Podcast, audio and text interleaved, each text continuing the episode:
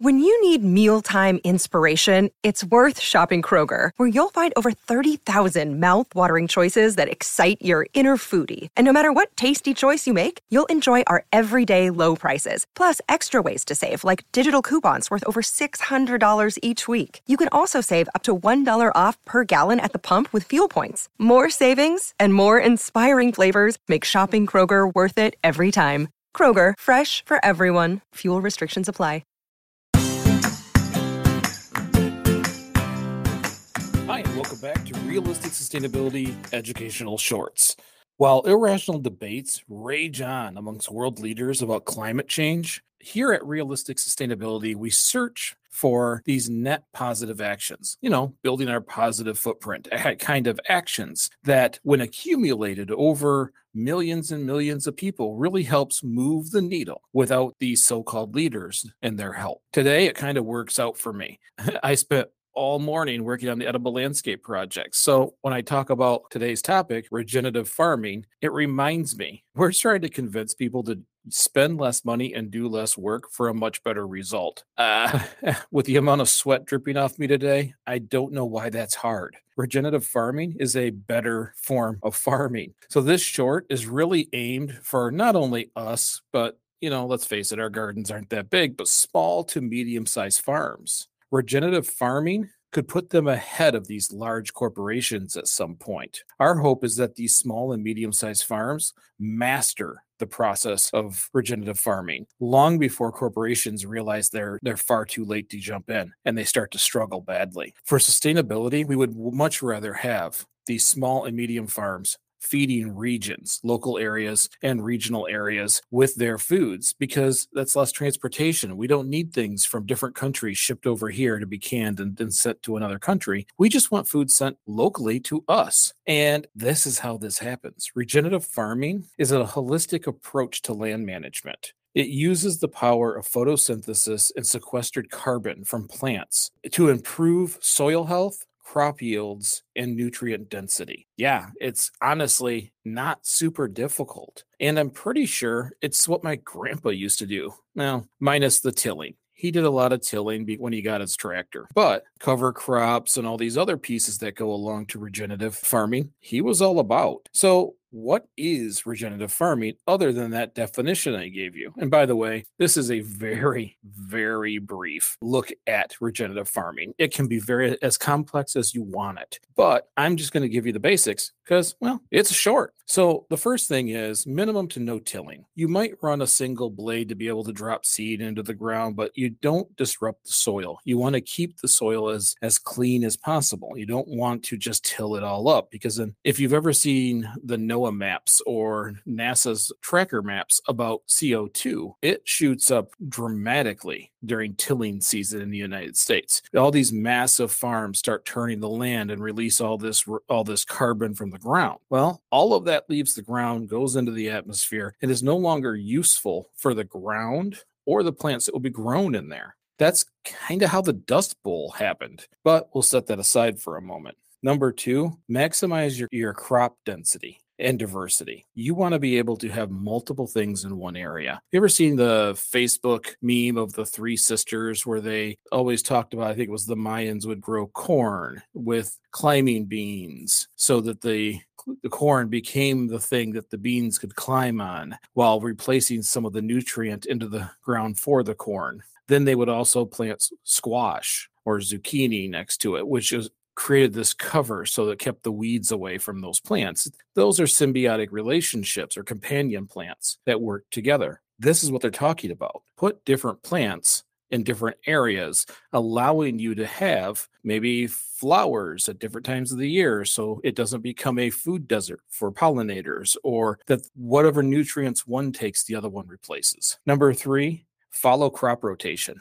That's one I remember from grandpa. You don't plant corn in the same place you planted corn because you took all the corn nutrients and you rotate your plants. Now, I will say, if you can get your densities correctly and keep your diversity high, you may not even have to, but it is always better to do so. Give that land a rest. And you also want to make sure that you're using cover crops.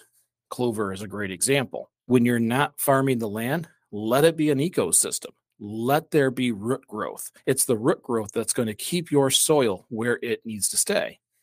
If it's barren and it rains, your topsoil runs off with your drain. You can see that here in Michigan when you drive by farms. You can see which way the water runs because it digs these trenches out and takes the soil with it. In this process, it's like you just have a field of clover. You have nothing but wildlife, bees, and nutrients going back into the soil, creating a live soil.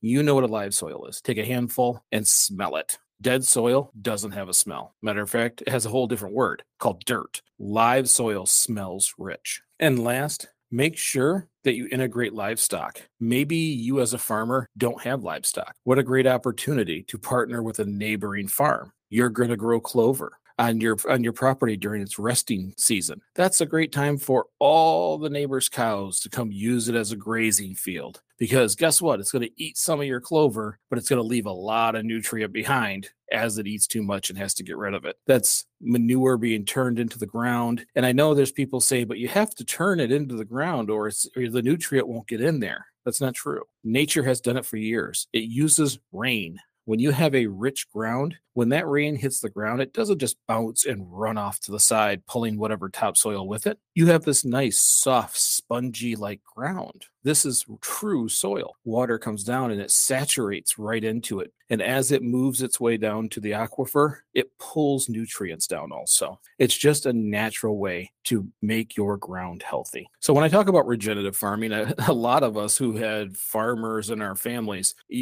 you kind of chuckle because every time I talk about sustainability, it's mm, go back to what grandpa did. For me, the vast majority, other than some tilling, that's what grandpa did. You treat your land like you like you mean it, like you want it to do well. It's not just there for you to exploit. You have to keep putting something back into it. And it can't always be from a squirt bottle. Let your ground be part of nature and it will feed you for a lifetime. Now, current large scale farms, that's not what they do. They compete with nature. Matter of fact, they eliminate nature. They want a sterile piece of property that sits there controlled and empty when they're not using it. I'm telling you, it's what the dirt bowl was. Here in Michigan, you can see all these little tree patches. Okay. All of our farmhand have these little islands or little areas with trees, and that was to help break up the wind, create some root in that area to try to keep the growing soil, topsoil, on the ground. Because we all, I mean, I would hope we all have learned in history what happens when you pull all the nutrients out of your topsoil. Oklahoma's topsoil and or dirt, dust, or sand ends up in Washington because all it does is blow away. Commercial large scale farms are monocultures. And like we've talked about in the past, that's a food desert for any kind of nature. Any pollinator, it can't live there. There's no food for as far as the eye can see. It is not part of the ecosystem.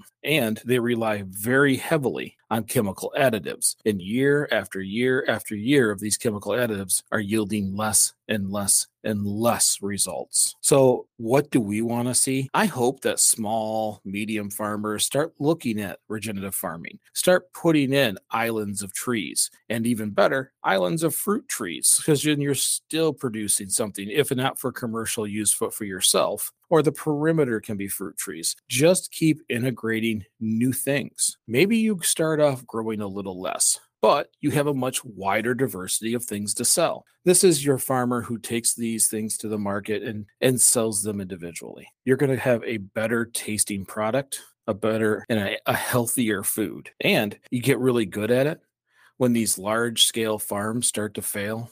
You will be feeding this country, possibly the world. Thank you so very much for listening. I hope you enjoyed this short. If you did, share it with a friend, maybe a small to medium farming friend. If you want to do a little more for realistic sustainability, that would be fantastic. Please follow the show. Click the subscribes, click the follows. Doesn't matter if it's on the videos or the audio. Follow realistic sustainability, and at least the algorithms will know. Leave us a review I love five star reviews, and it's been a very long time since I've seen a new one. So leave us a five star review. If you want to do even more, you are always welcome. Please go to the greeningyourlife.org forward slash podcast page or go to anchor.fm, search realistic sustainability, and you can support us through those sites. I think it's $1, $5, $10 a month, your choice. Anything helps. We greatly appreciate it. Nick and I really do. We put a lot of time and a lot of effort into this and we really enjoy doing it. So we we hope to do this forever. And we really do appreciate you stopping in to take a listen.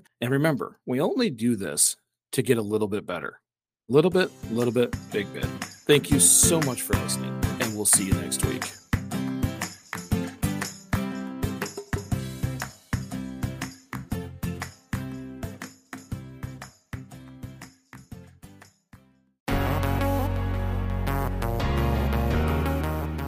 Feeling overwhelmed by climate change? Looking for sustainable and ethical brands to support?